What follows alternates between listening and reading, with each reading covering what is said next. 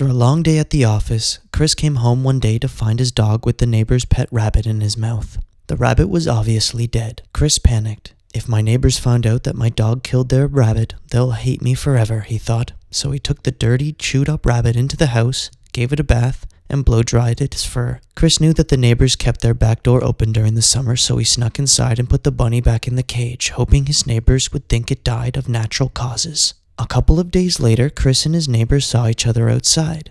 Did you hear that Fluffy died? the neighbor asked. Oh, mm, sorry to hear that, said Chris. What happened? The neighbor replied, We just found him dead in his cage one day. But the strange thing is that the day after we buried him, we went out to dinner and someone must have dug him up, gave him a bath, blow dried him, and then put him back in his cage. There are some really sick people out there.